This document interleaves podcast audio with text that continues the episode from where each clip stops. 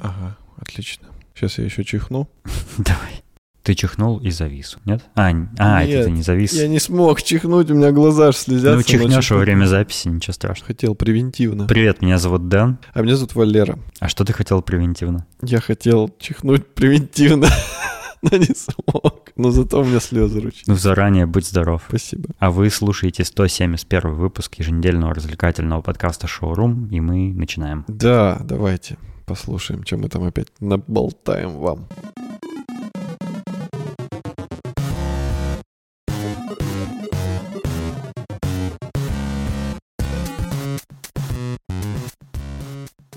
Первая тема твоя, и мне она на самом деле тоже интересна. Я тоже был удивлен этому анонсу. Расскажешь? А, да, но как бы там особо не, не о чем рассказывать. Тизер. Потому что, ну, они, да, пока что только выпустили тизер в виде небольшой картиночки, но она о многом говорит. Э, будет, короче, новый Ведьмак. CD Projekt Red анонсировали нового Ведьмака. И, Игру. Да, игру. И они уже, еще когда третьего выпустили, они сказали, что про Геральта больше не будет Ведьмаков, потому что, ну, типа, его история завершена. И следующий Ведьмак, он будет о чем-то другом. И, собственно, об этом нам и э, э, говорит тизер, Потому что там э, подвеска ведьмачья, она уже не школы волка, а школы кота.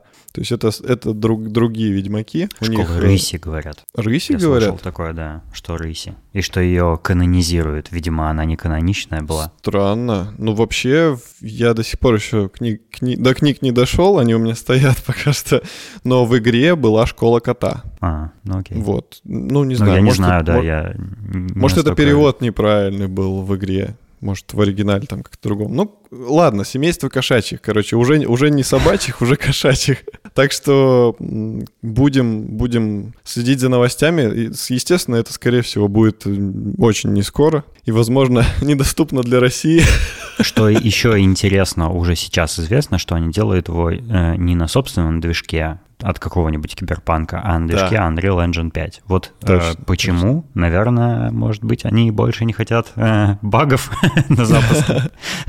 Да, наверное, наверное, киберпанк Хотя я сомневаюсь, что это именно с движком связано. Возможно, это связано именно с процессом разработки там и все, все- всяким э, соединением разных ассетов и геймплейных механик и прочим таким. То есть это, возможно, даже не с движком связано. То, что было Ну, с киберпанком на запуске. Кстати, я вот когда Киберпанк все массово ругали и говорили, что фу-фу-фу, какой косячный, многие писали типа «Да, да, так же, как с Ведьмаком». А я такой «А что с Ведьмаком?» А потом я понял, что в Ведьмака-то я поиграл не прям когда он вышел, а где-то, Мгм. ну, точно больше полугода прошло, если не год. И поэтому я играл уже в идеальную прекрасную игру, там все хорошо работало. А судя по твитам, люди, ну, там пишут, что и Ведьмак на, в начале очень сильно глючил. Я удивился. Ну, этом ничего месте. страшного, выйдит следующий, скачаем его, скачаем патч, скачаем таблетку. Не, ну, кстати, Киберпанк у нас тоже не глючил, хотя у всех глючил. Так что, может, и Ведьмак у нас не будет глючить. Ну, поживем, Ну, увидим. да, посмотрим. И, так и- я, я не знаю, я, буду ли я на него, э, в него на ПК играть или на чем-то еще. Ой-ой-ой. Может, на Nintendo тихо. Switch. Ну, посмотрим.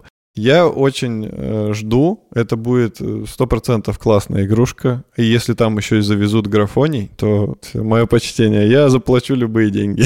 В доллары, евро, рубли. Да, и в принципе, оно же, дело же не в графоне, а дело в том, что это будет крутая, классная RPG, фэнтезийная, как мы да, любим. да. Как ты Если она хотя бы будет такая же, как третий Ведьмак, то это уже вин-вин-вин. Если она еще и лучше будет, то это... Ой, все, я просто буду в обморок падать.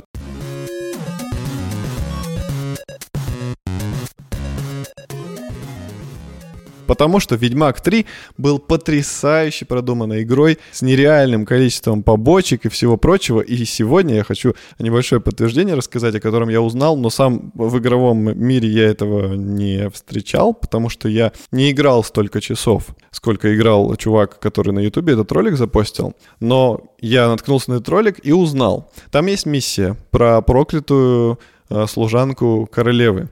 Э, Она превращается в птичку. Мгм. То есть э, в какое-то определенное время она превращается в птичку, и не просто в птичку, а в получеловека, в полуптичку. То есть у нее такое лицо в перьях становится вместо А. носа клюв. Фури. Да-да-да, типа того.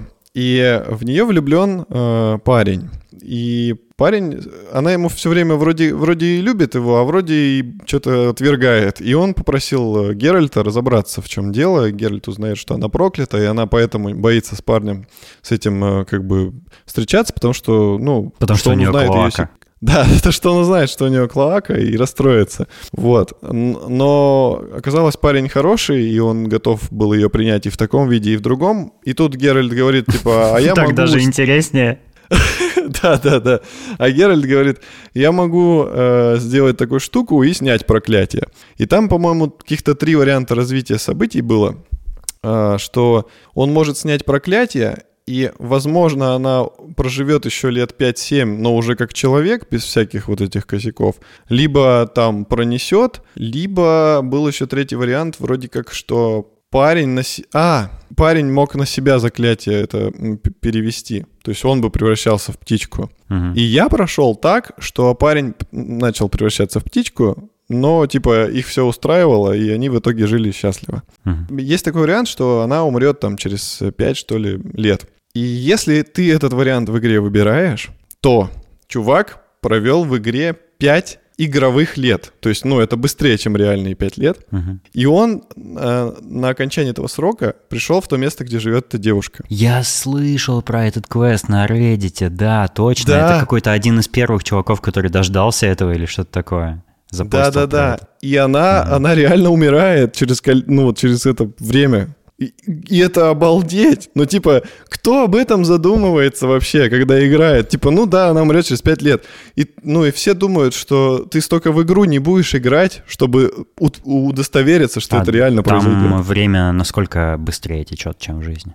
Слушай, я так не скажу, ну, намного быстрее. Ну, то есть, типа... Ну, пять лет — это прям проблема подождать? Или, или это как бы можно за неделю поиграть и...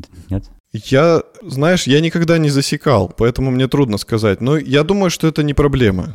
То есть, ну, типа, если ты в месяц... А, ну просто, наверное, игр... все, все основные игроки забили, что такие, о, типа, сайт-квест какой-то пофиг. Ну да, да, я думаю, что большинство просто даже и не задумывалось, что здесь это так реализовано, с таким э, подходом, что это правда произойдет. А чувак реально пошел, проследил за ней, и она у него на глазах просто взяла и замертво упала. Mm. Ну, типа, нифига себе какой подход к игре. Ну, кто об этом вообще задумывается? Прикольно прикольно. Вот Наверное... поэтому я очень... Да-да-да. Я очень жду нового Ведьмака, потому что я точно знаю, что там будет подход, классный подход, как CD Projekt Red делают и в Киберпанке, и в третьем Ведьмаке, и все будет вообще чики-чики. Ждем. -с.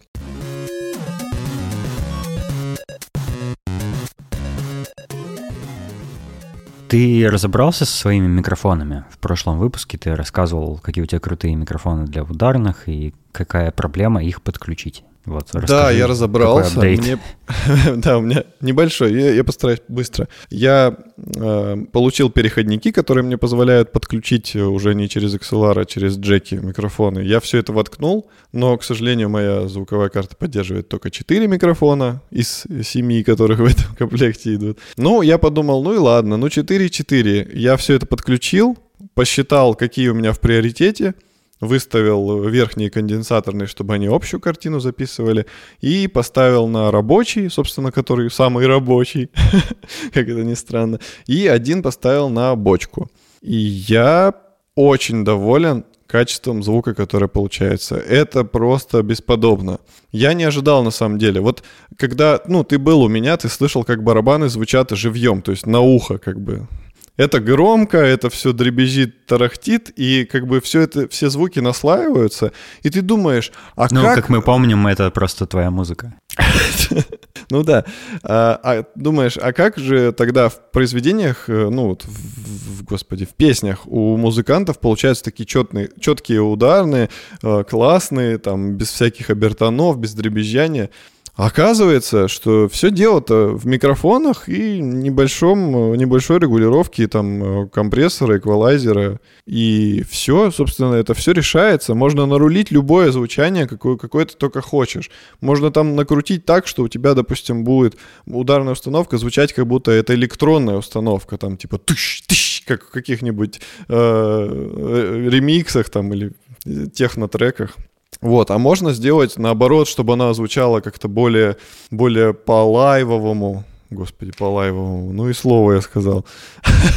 ну, типа, более живо, то есть, чтобы слышно было все обертона, все шорохи, шелесты, чтобы как-то, ну, насыщеннее звучало. Короче, я все это позаписывал, повозился с ползунками, понастраивал и понял, что все очень классно. Единственное, что, конечно, ну, хочется подключить все-таки все микрофоны, потому что э, когда, допустим, рабочий и бочка, там все записывается отлично.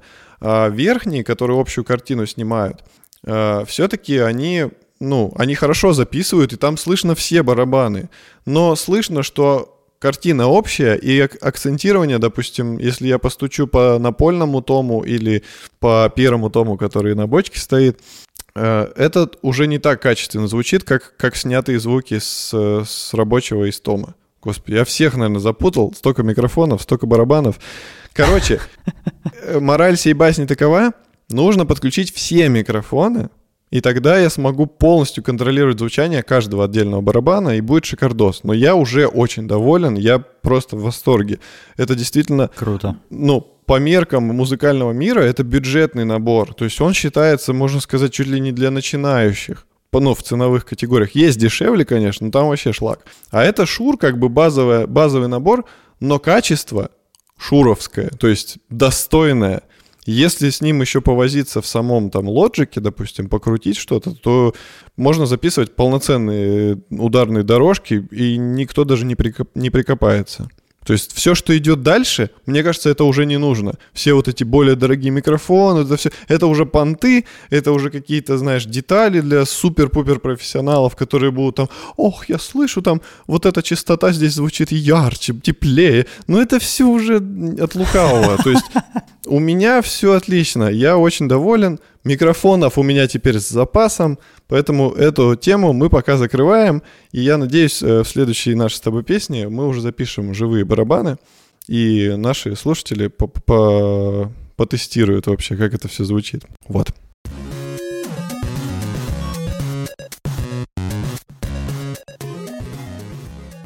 Следующая новость тоже относится, наверное, можно сказать, к музыке. Ты ее скинула, я тоже на нее натыкался. И э, речь о том, что компания Dyson, та самая, которая делает безлопастные вентиляторы и вот эти пылесосы клевые, сделала наушники. И казалось Это бы, очень а при чем здесь... Да-да-да, при чем здесь Dyson и наушники? Ну, они известны тем, что они во все свои, ну, все свои устройства базируют на своей технологии вот этой турбинных вот этих э, штук, ну, турбин разных, которые э, каким-то образом там нагнетают воздух. Так вот, в этих наушниках тоже есть турбины. Они очень маленькие, они находятся прямо в чашечках. И суть в том, что в этих наушниках есть еще такой типа намордник, который на твой рот и нос надевается. То есть от, от, от uh, ушей твоих идет такая дуга, которая закрывает рот и нос. И это фильтр для воздуха. Мне кажется, компания Dyson, во-первых, немножко опоздала с этой темой. Потому что, ну, как-то уже ковид вообще, по-моему, никого уже не волнует давным-давно. Не, ну, для, знаешь, для жителей Японии, мне кажется, это решение Ну, разве актуально. что, да. разве что для, наверное, даже для Китая, потому что у них там часто смог, у них там много... И для Новосибирска. Вся, у нас да, всяких, вообще... вся, всякого индустриального производства в чертах города, и там постоянно у них смог из-за загрязнения воздуха и все такое. Да, но есть вот еще второй как бы такой нюанс. Дело в том, что эти дайсоновские турбины, они капец какие громкие. Они, ну вот если у вас есть дома пылесос Dyson, то, ну или какое-либо устройство Dyson, то вы как бы не понаслышке, no pun intended, знаете, как они звучат. Ну, вообще любые а... турбины громко звучат, потому что у них устройство такое. Турбины самолета, да, например, да. вспомним. Все зависит от размера. Чем больше турбина, тем громче она орет. Да, тут турбинки типа маленькие вроде как, и вроде как э, в этих наушниках еще есть некая система шумоподавления. А, кстати, мы очень мало каких-либо деталей знаем про эти наушники, никаких характеристик, ни цены, ничего не знаем.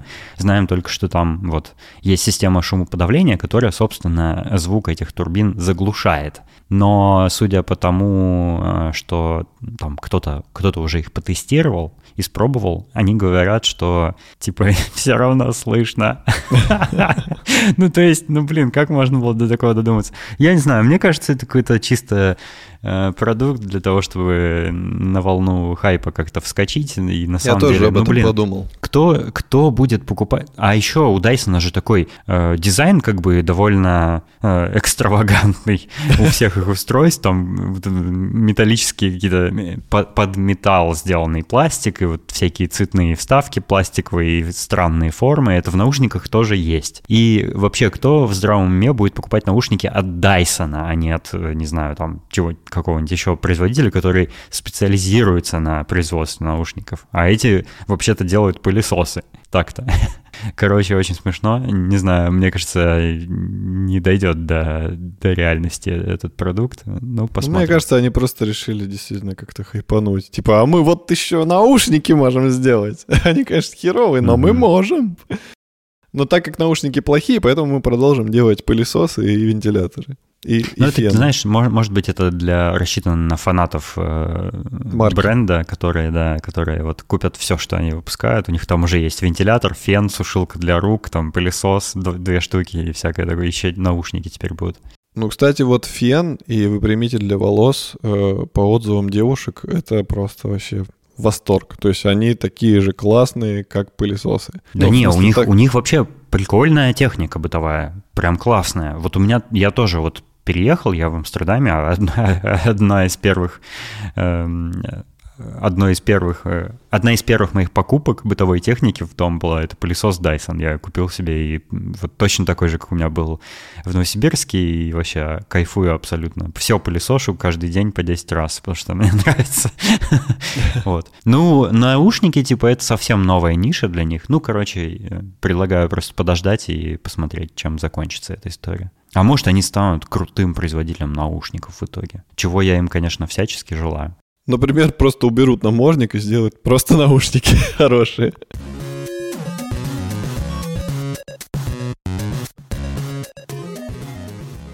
Напоминаю, что у нас, кстати, есть чат, в котором мы с нашими слушателями общаемся. Он у нас в Телеграме, Собака Шоурум подкаст. Приходите, присоединяйтесь. Мы всем рады очень и ждем вас с нетерпением. Да, обязательно. А еще у нас э, новость, так как э, Patreon э, немножко завернули для русских наших слушателей, то мы решили как бы спасти ситуацию. Денис мне рассказал, что существует помимо Patreon и другие сервисы, и мы остановились на Boosty, который вроде как нормально все там работает.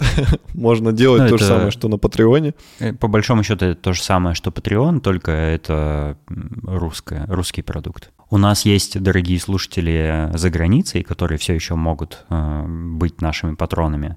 А для тех, кто больше не может быть патроном из России, для тех теперь у нас есть страница на Boosty, и мы приглашаем вас э, присоединиться туда. Мы будем публиковать и одинаковый э, дополнительный контент, который мы больше нигде не публикуем и не, о котором не говорим в подкасте, э, и там, и там. Поэтому э, у вас есть выбор. Да, я считаю, что это отличные новости, поэтому все залазим в ссылочки в описании и переходим. У, нас, на у, меня, у меня, кстати, уже три, три наших дорогих слушателя из России спрашивали, как, как им продолжить быть дорогими слушателями.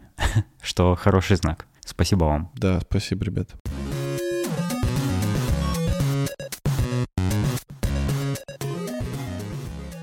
Ну, как бы есть и от новости, и от тебя. Не только мне про свои микрофоны трындеть часами. Давай похвастайся тоже. Да, мы потихонечку перетекаем как бы в тему кино.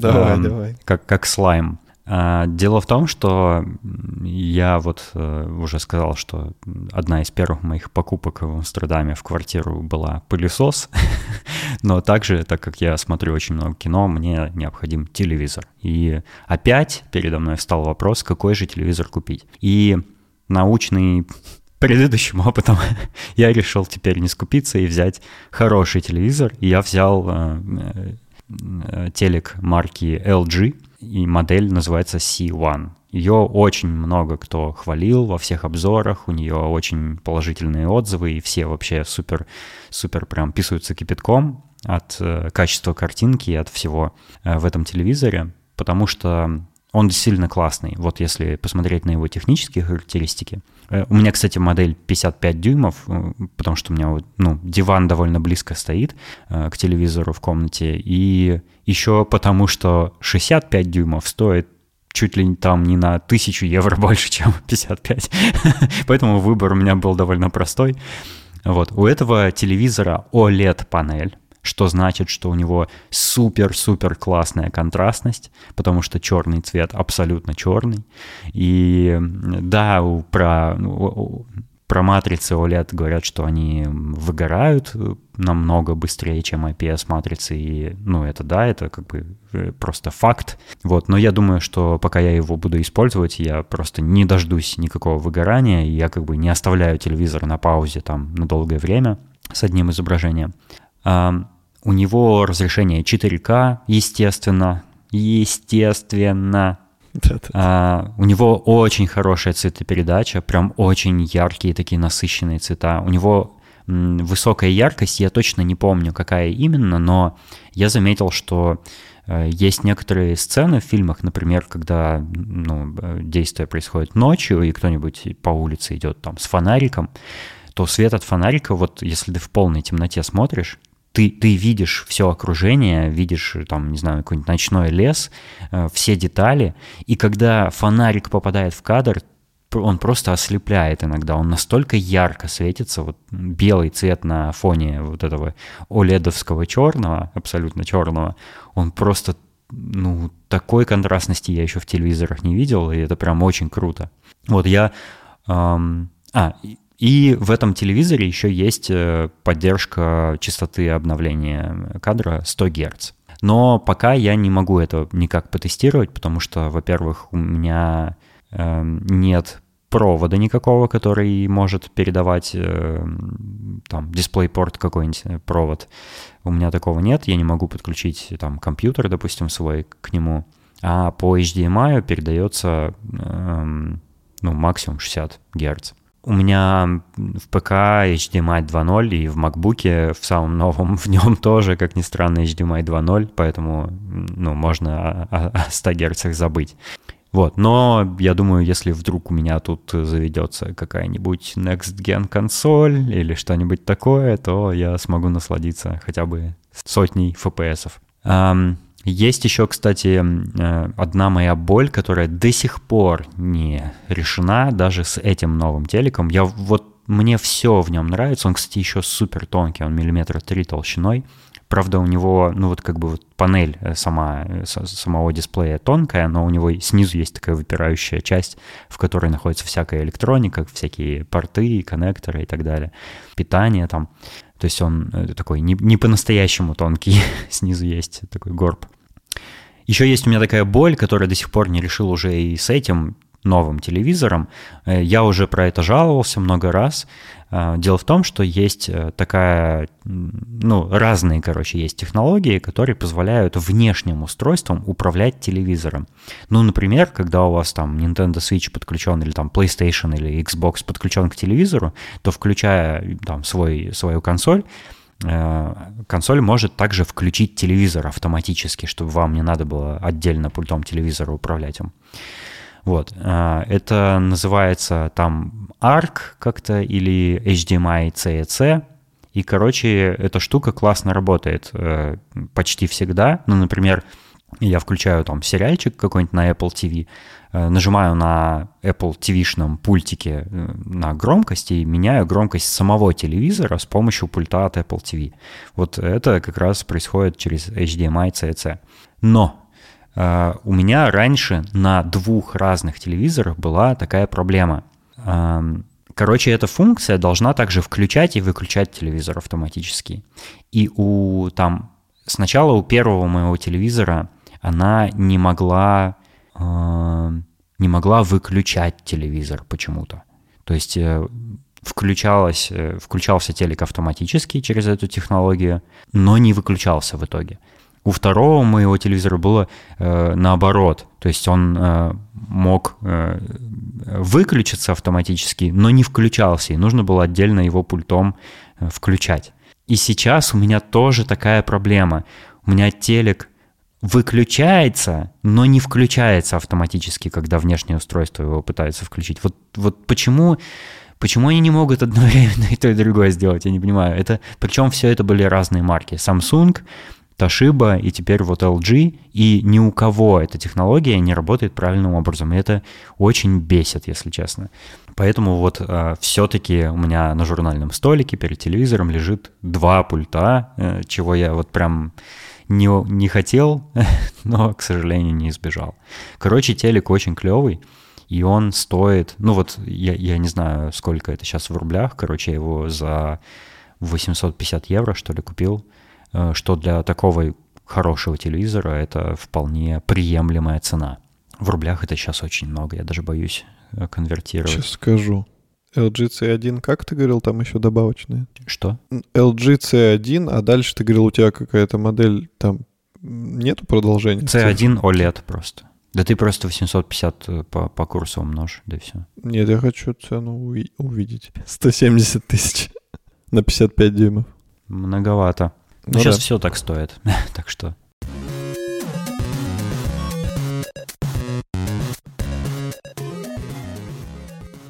Так вот, на этом этот телевизор я решил потестировать всячески и посмотрел целую кучу всего.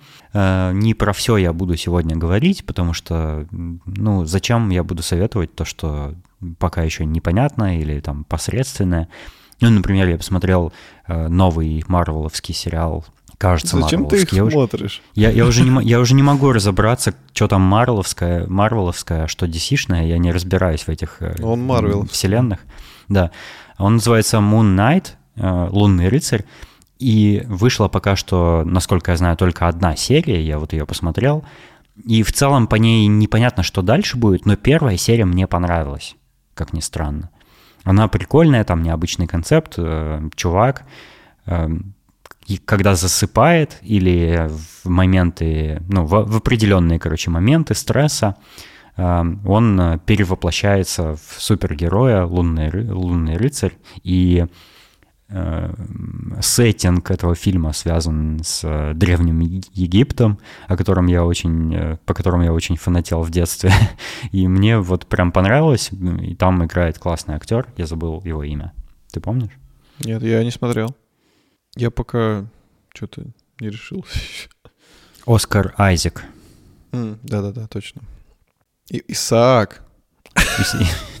Исаак. Иаков а, родил Исаака. Ну, сложно пока сказать, что будет дальше, поэтому, ну, как бы на, на ваше усмотрение смотрите или не смотрите.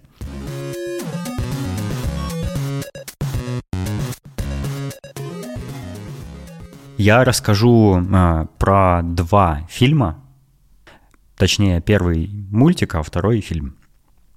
Я посмотрел тот самый мультик, про который мы в предыдущем выпуске с тобой говорили, uh-huh. который называется Turning Red, то есть э, я краснею, по-моему, э, по-русски он называется. И он про девочку, которая э, подросток, и она превращается в девушку, и она однажды обнаруживает, что она превращается в красную панду. Там Действие происходит в Америке, но в китайской семье, и э, красная панда — это их там животное талисман, они там управляют небольшой такой китайской какой-то церковью, э, в которой они поклоняются вот красной панде. И эта девочка в нее превращается.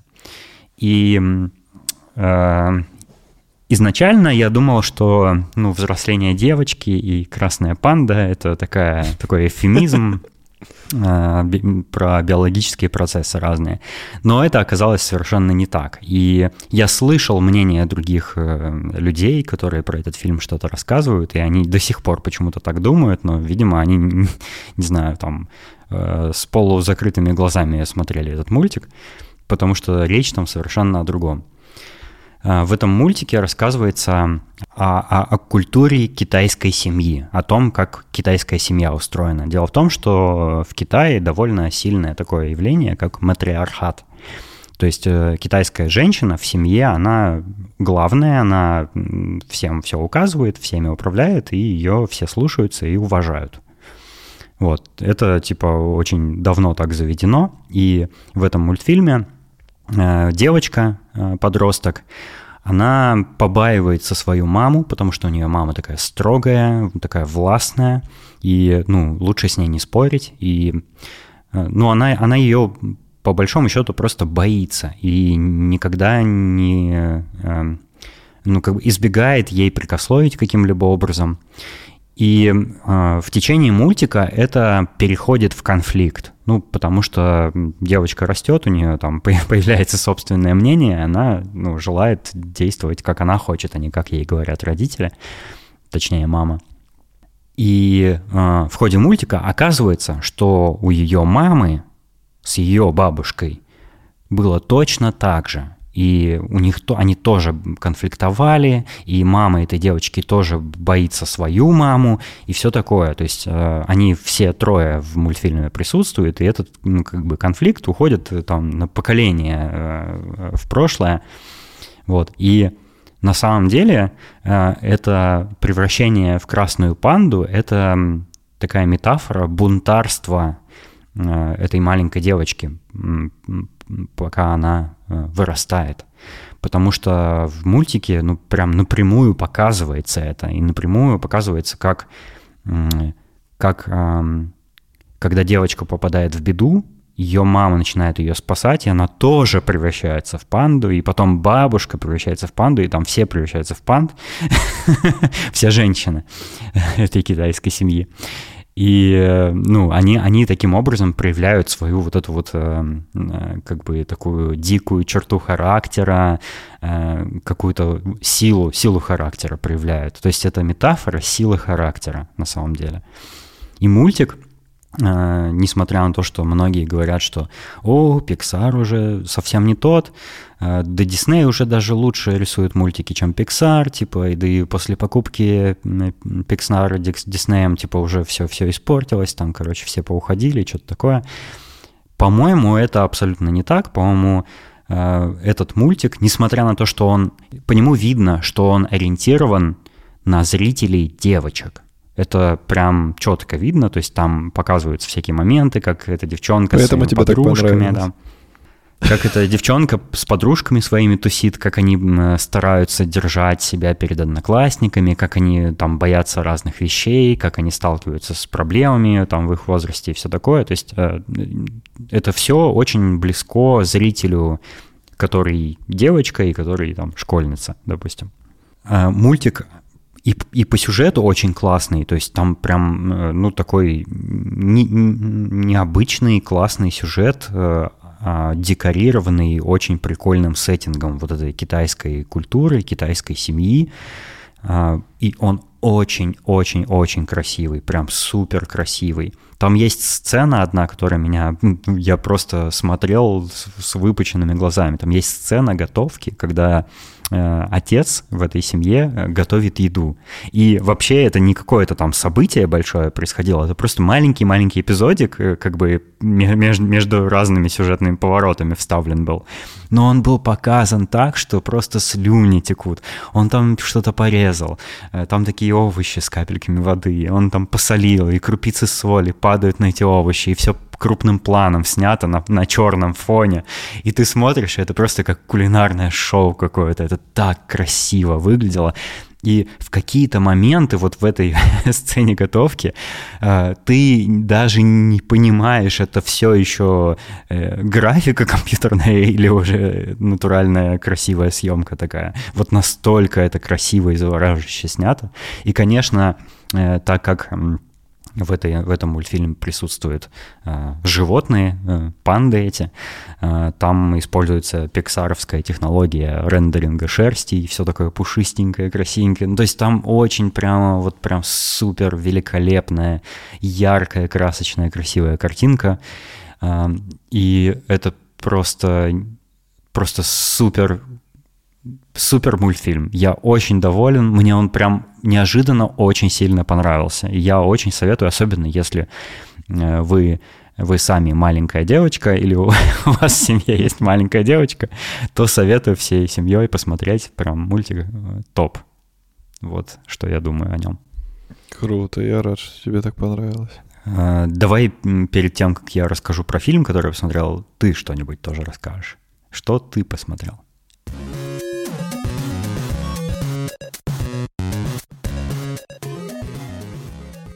Я на прошлой неделе, а ты на этой, посмотрели, наконец, э, «Бриллиант». э, Я посмотрел из-за того, что ты мне очень горячо посоветовал его. Да, «Бриллиант» российского кинематографа. Я, у меня было несколько... Подождите, раз... подождите. Пожалуйста, продолжайте слушать, не перематывайте. Это действительно важно. Да-да-да. Я несколько раз э, кусочками его как-то видел, но не всерьез, и как-то мимолетом что-то было в детстве. Э, и сейчас я уже с полным осознанием дела, особенно после ярких-ярких э, эмоций нашего с тобой друга Миши. Миша, привет. Мы сидели все втроем на балконе, и Миша нам с восторгом рассказывал про этот фильм.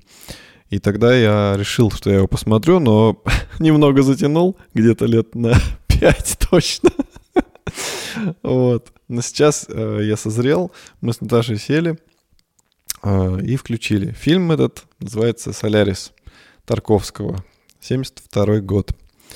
Э, это общепризнанный э, шедевр кинематографа. Я решил лично убедиться в этом.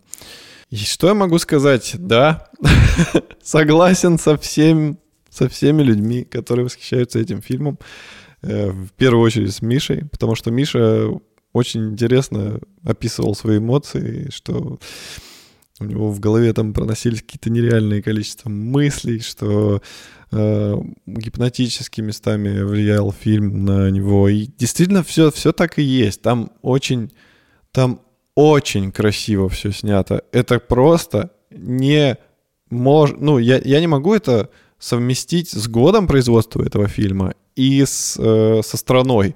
Потому что, ну, мы привыкли, что в России, ну, обычно есть какой-то подвох. И хороших фильмов много. Хороших фильмов много, но там либо сильный сюжет классный, либо интересно, либо картинка красивая. А здесь комбо. Здесь идеально абсолютно все. Как фильм только начался, я вообще не поверил, что это русский фильм. В хорошем смысле этого слова. Я скачал, конечно же, в самом лучшем качестве, чтобы, ну, по меркам 72 года, там выглядело все потрясающе.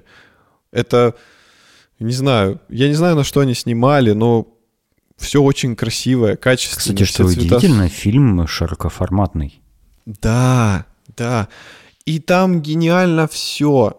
В кадре расположение предметов, цвета, передвижение актеров, как камера следит за ними, как камера не следит за ними. Господи, я, мы поначалу с Наташей останавливали паузами просто. На протяжении начала фильма паузы ставили и разглядывали разные локации, разные кадры. И это, о, господи, меня про... я просто не могу, я запинаюсь, потому что это до сих пор я под впечатлением. Я как только начинаю вспоминать, как я его смотрел, у меня пропадает дар речи. Потому что я не знаю, как можно настолько нереально круто снять фильм. Это сейчас даже уже прошествие стольких лет, это такой уровень, что сейчас таких фильмов-то, ну, не так уж и много выходит, чтобы можно было, допустим, их как-то сопоставлять. Давай я э, немножко да. посвящу слушателей в курс дела, если кто-то не в курсе, что такое «Солярис». Эм, это роман Станислава Лема, польского писателя. Это писатель-фантаст и фильм сайфайный. То есть фильм про, ну, как бы можно с натяжкой сказать, что он про космос, но не совсем. Э, фильм э, довольно сильно философский. Он рассматривает проблему такую, как встреча человечества с э, иной цивилизацией и вообще место человека как бы в космосе, наверное, так можно сказать. И э, существует э, некая космическая экспедиция, э, по-моему, она так и называется, Солярис, да, да, да. цель которой установить контакт с живой планетой. Дело в том, что человечество в каком-то неопределенном будущем обнаружило планету, поверхность которой покрыта неким океаном, э, который, как они потом выяснили, разумен. То есть он э, способен мыслить и э, разные вещи творить. Вот. И человечество отправляет экспедицию для того, чтобы как-то установить контакт, в общем, с этим разумом. Не просто экспедицию, а целую, целую станцию, как вот МКС, да, да, да, там строят, целая станция да. возле этой планеты. Именно. А, и а, а, потом обнаруживают, я не буду все, все детали ну, сюжета раскрывать, потому что ну, он довольно такой масштабный, объемный и все такое. Ну и не Но, все, наверное, как... смотрели, чтобы не спойлерить. Да, да. Потом обнаруживается, что находясь вот на станции вблизи этой планеты, происходит э, некий побочный эффект. Дело в том, что э, океан этой планеты может э, таким образом действовать на находящихся рядом людей, что, что их разные страхи и разные чувства материализуются. Вот. И они как бы с этим всем сталкиваются э, в жизни на станции, с материализацией своих э, чувств разных. И они ну, переживают разное, вот, если не вдаваться в подробности. И я с тобой согласен, фильм очень красиво снят, очень необычно. Я тоже пока, я, я пока смотрел, я не мог поверить, что вообще это возможно, что можно снять, э, можно было снять сайфайный фильм э, в советский год, в 72 году, который местами, вот да, местами я смотрел, и я как будто верил в происходящее. Вот это было прекрасно. Вот фильм, кстати, довольно долгий, он состоит из двух частей, по-моему, три с половиной часа, что ли, идет, или около того. Но да, прям долгий. поддерживаю Валерона, я тоже горячо советую его посмотреть, потому что, ну, это, э, это культурный феномен. И там есть невероятные э, какие-то сцены, которые Казалось бы, в каком-то другом фильме они бы тебя так не зацепили. Вот что я заметил. То есть бывают какие-то режиссерские приемы, когда они пытаются что-то тебе показать, чтобы ты там про что-то задумался, знаешь, там внутри себя начал что-то переживать. И на мне это никогда не работало. Вот до Соляриса я никогда не испытывал этого эффекта. А здесь Тарковский смог. Я просто смотрел сцену, там есть сцена — где человек едет э, на такси, причем такси с автопилотом, видимо, это Тесла. Э, он едет по улицам Токио. Он едет очень... по... Нет, он едет по улицам города будущего.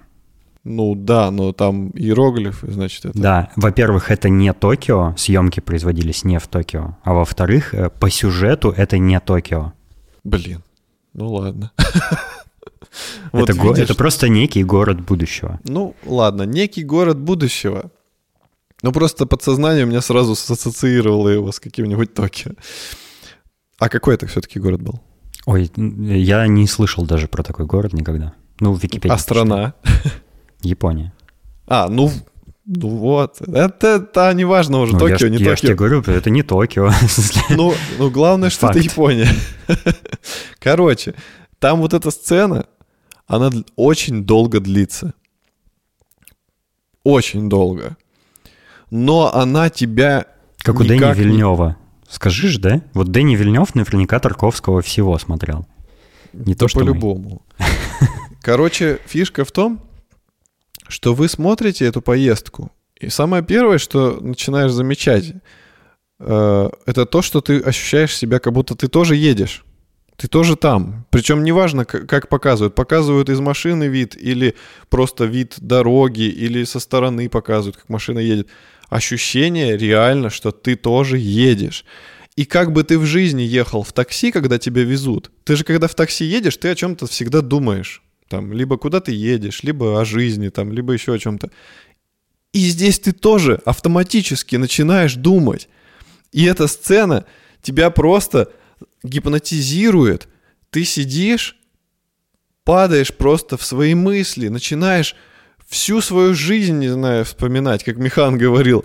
Или ну, не знаю. Я, когда еду в такси, я думаю о том, какие у меня таски в Джерри и как их закрыть. Короче, эта сцена просто, она меня очень впечатлила. Или там был, допустим, кадр э, на гладь воды, и на гладь. О, это, кстати, это, кстати, круто с, с водорослями какими-то. Э, да, под, да. Под водой. Там показывают О, это... сверху пруд, и под водой шевелится то ли водоросли, то ли какое-то растение э, волнистое, и оно играет, и похоже даже немного на женские волосы на ветру. И это тоже так гипнотично. И ты начинаешь думать, А не про свою ли жену думает главный герой, глядя, как эти волосы развиваются под водой. То есть он там очень долго смотрит просто, и тоже, видимо, как-то в этот омут он мыслями падает, и они его поглощают. И тебя Не тоже спыли, не поглощают. Поделюсь еще некоторыми э, своими соображениями по поводу фильма, потому что ты меня спрашивал, ну, типа, что я буду думать. А, Я, короче, мне очень понравился он. Я со- со- согласен со всем, что ты сказал. Однако у меня есть эм, э, д- два дополнительных чувства. Первое — это что э, мне кажется, я не до конца все понял и прочувствовал, потому что я не читал книгу. Потому что кажется, как будто в книге еще больше дополнительной информации будет, которая тебя си- сильнее даст понять и прочувствовать эту историю. Вот, по крайней мере, я прям поймался на мысли во время просмотра, вот, э, что я как будто что-то не понимаю. Мне, я когда досмотрел до конца фильм, я все понял, что там происходит, все такое, но вот это чувство не покидало меня во время просмотра. И второе, мы с тобой об- это обсуждали, когда ты мне нахваливал фильм, что э, я говорил, типа, и что там действительно получается поверить, что вот это там на космической станции происходит, там, ну, это же, типа, 72 год, э, Советский Союз и все такое. Вот э, это, к сожалению, на мне не сработало, потому что я видел, ну, там вот эти советские свитера, э, разные предметы, ну, э, реквизит разный, я, я видел некоторые вещи, которым как бы не совсем место было на, на космической станции, например. Или вот эта начальная и конечная сцена с домом, э, который, э, ну, якобы там, там не уточняется страна, да, но видно, что это, ну, какая-то русская деревня. Вот. И вот это вот, к сожалению, не сработало. То есть я, я, я вижу прямо отчетливо, что это снято в России где-то ну, прям и, и определенное время даже считывается по просто по прическам, одежде, интерьерам, там, предметам быта как- каким-то вот. Вот. Ну, здесь надо учитывать, что они же не могли представить, как будут выглядеть люди э, в таком Ну да, будущем. да.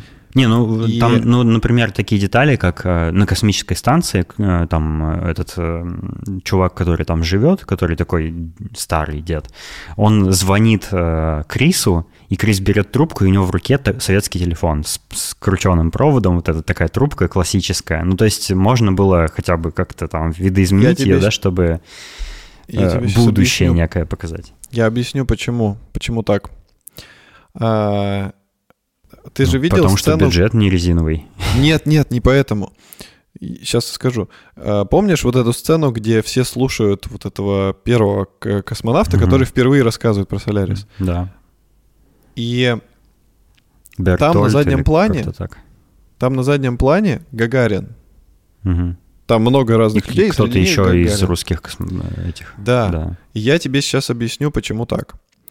На, на момент э, фильма создания и книги я думаю, что они предполагали, что э, развитие космических путешествий, оно будет быстрее происходить.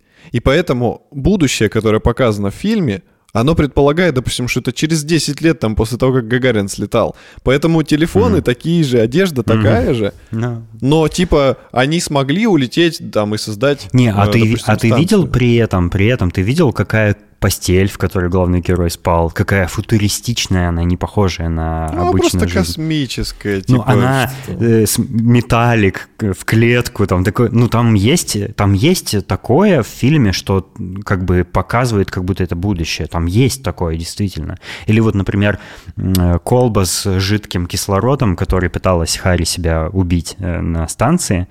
А, это на самом деле ко- колба от термоса. Ну, э, видно, что должно было быть впечатление, что это некий сосуд как, э, с космической станции. Но, это, ну, видно просто. Я, я видел колбу от термоса, увы. ну и, еще я заметил, что там есть некоторые такие... Там же, кстати, там дубляж, там русский э, э, язык — это дубляж. Потому что, насколько я знаю, главный, а, герой, главный герой грек. не русский. Да. До, него. А. Ой, этот. Господи. Ну, неважно, да, я тоже видел его имя.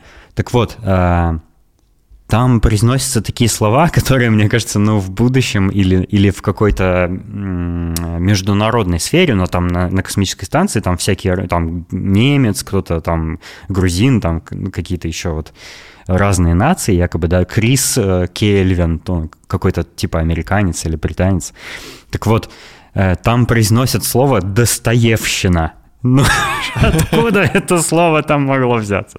Ну, ну вот, я не знаю, э, я уверен, что для современного зрителя, когда этот, эм, э, когда этот фильм вышел, и когда люди увидели это в кино, они просто охуели, конечно, от того, насколько это масштабно, насколько это невероятно, какая-то фантастика и все такое. Ну, я это тоже ощутил отчасти. Я просто уже, ну, как бы я придираюсь, конечно, я просто вот, ну, я заметил эпоху эту, я, я увидел ее в кадре, вот благодаря как раз вот этим мелочам.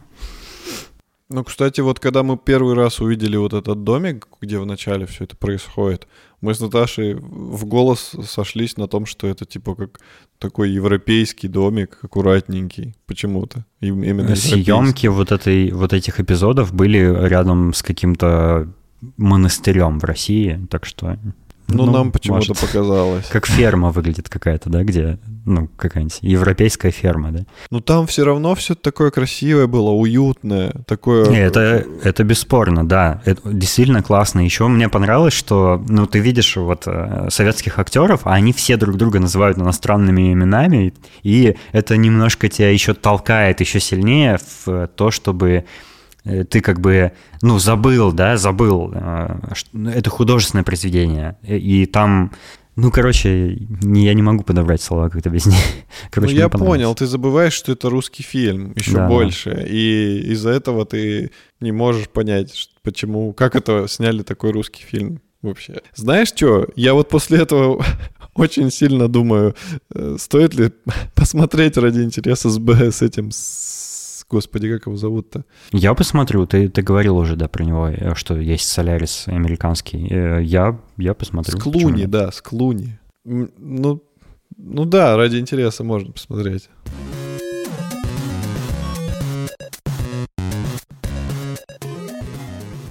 А я посмотрел фильм, который вышел в этом году, и я его смотрел в кинотеатре, кстати, в IMAX, на английском языке с голландскими субтитрами. А, фильм называется Uncharted по, по одноименной серии игр для консолей PlayStation, а, в котором снялся Том Холланд и еще кто-то, я забыл, Марк, Марк Руффало. Уолберг. Марк Уолберг, да, точно. Не Халк, а Марк Уолберг. Действительно, этот фильм похож на Индиану Джонса, во-первых. И действительно, том Холланд абсолютно красавчик, как всегда. Мне очень нравятся все фильмы с ним. Особенно фильм «Черри», который я уже советовал, и он невероятный. Я, кстати, считаю, что фильм «Черри» до сих пор самый лучший фильм с Томом Холландом. Посмотрите обязательно.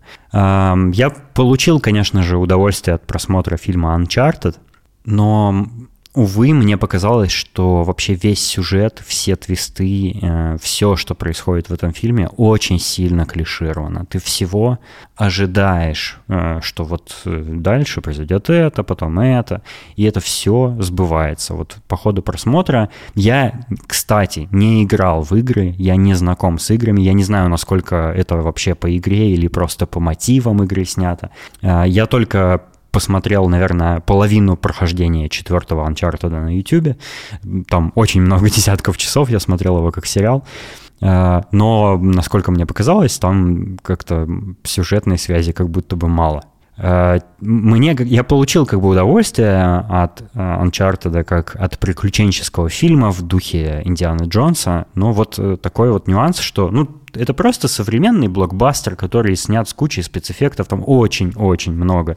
Ну, все на зеленом фоне, конечно же, снято, как обычно.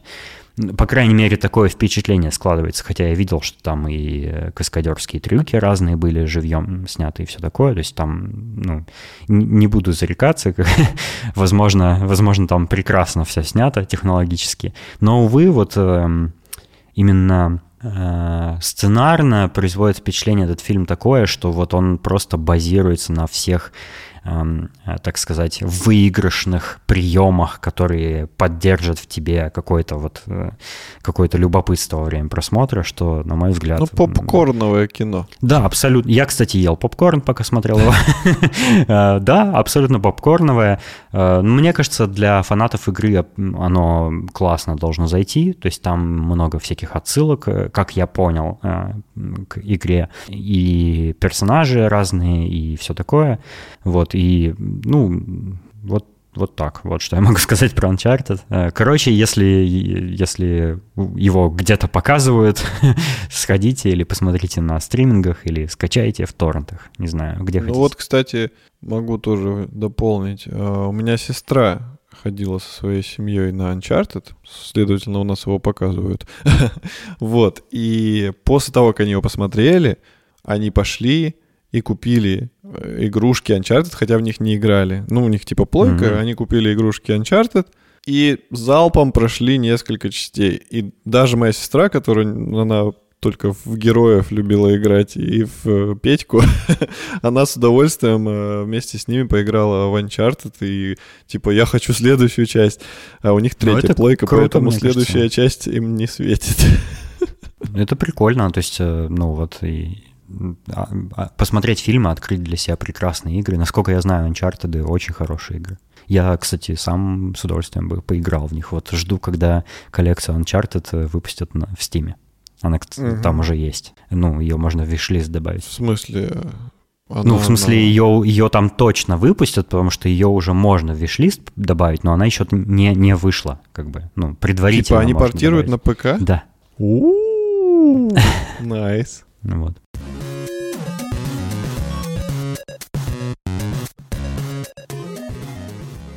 Надеюсь, вам было интересно.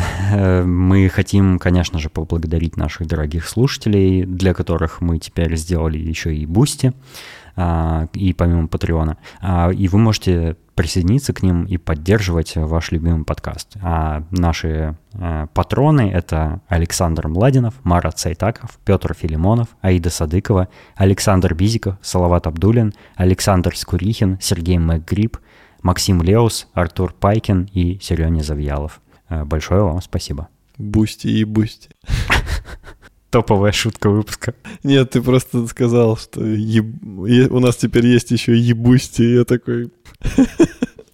А на этом все. Э, спасибо, что были с нами. До встречи в следующем выпуске. Всего вам доброго, дорогие мои. Пока.